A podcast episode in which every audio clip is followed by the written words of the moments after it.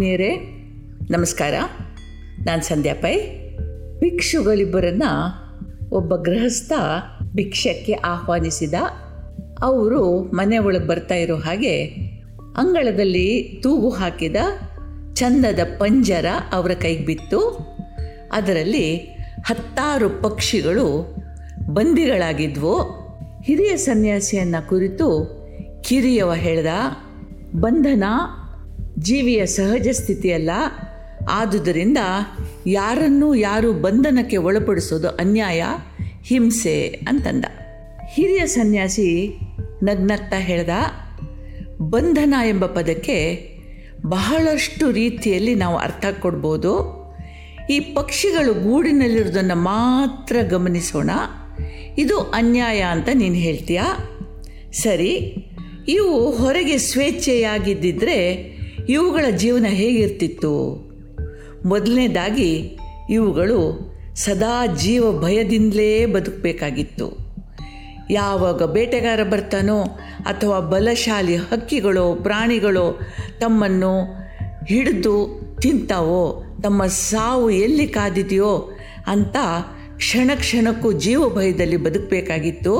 ಹಾಗಾಗಿ ಪಂಜರ ಅವರಿಗೆ ಸುರಕ್ಷಿತತೆಯನ್ನು ಒದಗಿಸಿದೆ. ಅವು ಸುರಕ್ಷಿತವಾಗಿವೆ ಭ ಜೀವ ಭಯದಿಂದ ಮುಕ್ತವಾಗಿವೆ. ಎರಡನೇದು ನೋಡು, ಆಹಾರದ ಭಯ ಇಲ್ಲ ಅವಕ್ಕೆ, ಅಭಾವ ಇಲ್ಲ. ಸ್ವತಂತ್ರವಾಗಿರುವಾಗ ಅವು ಎಲ್ಲಿ ಹುಡುಕಿಕೊಂಡು ಹೋಗಿ, ಎಲ್ಲೆಲ್ಲೋ ಹುಡುಕೊಂಡು ಹೋಗಿ ಆಹಾರ ಸಂಪಾದಿಸಬೇಕಾಗಿತ್ತು. ಇಲ್ಲಿದ್ದರೆ ಅವ್ರಿಗೆ ಆಹಾರ ಇರ್ತಿರ್ಲಿಲ್ಲ. ಪಂಜರದಲ್ಲಿ ಹಾಗಲ್ಲ. ಯಜಮಾನ ಸಮಯ ಸಮಯಕ್ಕೆ ಸರಿಯಾಗಿ ಆಹಾರ ಕೊಡ್ತಾನೆ. ಆದುದರಿಂದ ಆಹಾರದ ಅಭಾವದ ಭಯದಿಂದ ಇವು ಮುಕ್ತವಾಗಿವೆ. ಮೂರನೇದನ್ನು ನೋಡು. ಪರಿಸರ ವೈಪರೀತ್ಯದಿಂದ ಇವು ಪ್ರತಿ ಸಲ, ಪ್ರತಿ ವರ್ಷ ಸುರಕ್ಷಿತ ಸ್ಥಳಗಳಿಗೆ ವಲಸೆ ಹೋಗಬೇಕಾಗುತ್ತದೆ. ಪ್ರಜನನಕ್ಕಾಗಿಯೂ ಇದು ಅಗತ್ಯ. ಇವುಗಳಿಗೆ ಅಂಥ ಹೆದರಿಕೆ ಇಲ್ಲ. ಚಳಿ ಇರಲಿ, ಮಳೆ ಇರಲಿ, ಬಿಸಿಲಿರಲಿ ಯಾವ ವೈಪರೀತ್ಯಗಳಿದ್ದು ಕೂಡ ಯಜಮಾನ ಅದನ್ನು ಸಂಭಾಳಿಸ್ತಾನೆ. ಅವ್ರಿಗೆ ತೊಂದರೆ ಆಗೋದಿಲ್ಲ. ಯಜಮಾನ ಇವುಗಳನ್ನು ಸದಾ ಸುರಕ್ಷಿತವಾಗಿ ಸುಸ್ಥಿತಿಯಲ್ಲಿ ಇರುವಂತೆ ಎಚ್ಚರ ವಹಿಸ್ತಾನೆ. ಕಡೆಯದಾಗಿ ರೋಗ ಭಯ. ಒಂದು ಚೂರು ರೋಗ ಬಂದದ್ದು ಗಮನಕ್ಕೆ ಬಂದರೂ ಸೈ ಯಜಮಾನ ವೈದ್ಯರನ್ನು ಕರ್ಕೊಂಡು ಬಂದು ಚಿಕಿತ್ಸೆ ಮಾಡಿಸ್ತಾನೆ, ವಿಶೇಷ ಆಹಾರ ಕೊಡ್ತಾನೆ.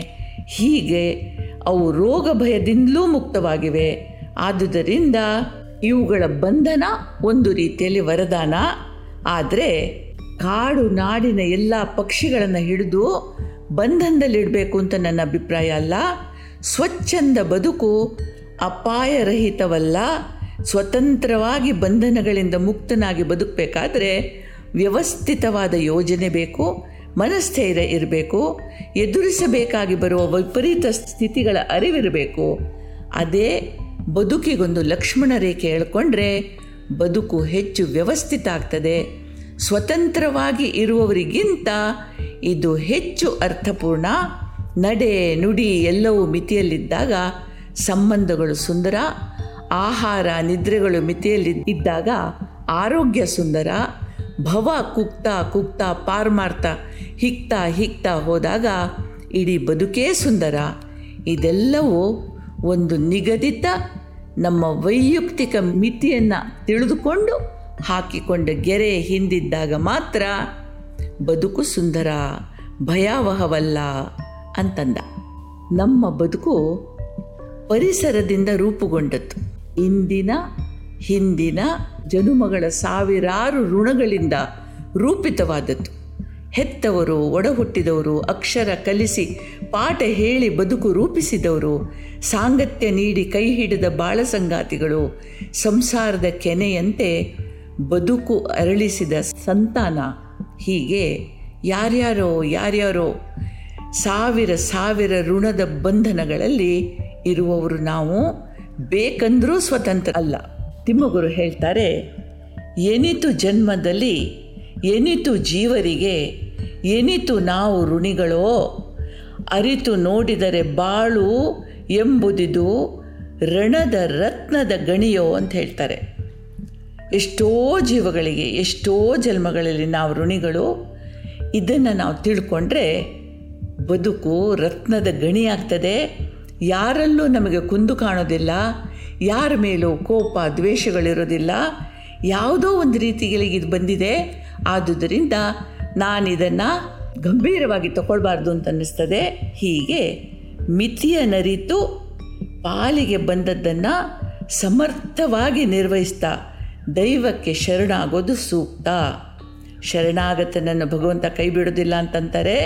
ಹೀಗಾಗಿ ನಮ್ಮನ್ನು ಸಮರ್ಥವಾಗಿ ನಡೆಸ್ತಾ ಭವ ಕಳೆಯುವ ಕೆಲಸವನ್ನು ಅವನು ಮಾಡಲಿ ಅಂತಾರೆ ತಿಮ್ಮಗುರು ನಮಗೆಲ್ಲರಿಗೂ ಹೀಗೆ ಮಿತಿ ತಿಳಿಯಲಿ, ನಮ್ಮ ಕೈ ಹಿಡಿದು ನಡೆಸುವ ಆ ವಿಶ್ವ ಚೈತನ್ಯಕ್ಕೆ ಶರಣಾಗೋಣ ಅಂತ ಹೇಳ್ತಾ ಇವತ್ತಿನ ಕಥೆ ಮುಗಿಸ್ತೀನಿ. ನಿಮಗೆಲ್ರಿಗೂ ಒಳ್ಳೆಯದಾಗಲಿ ಜೈ ಹಿಂದ್.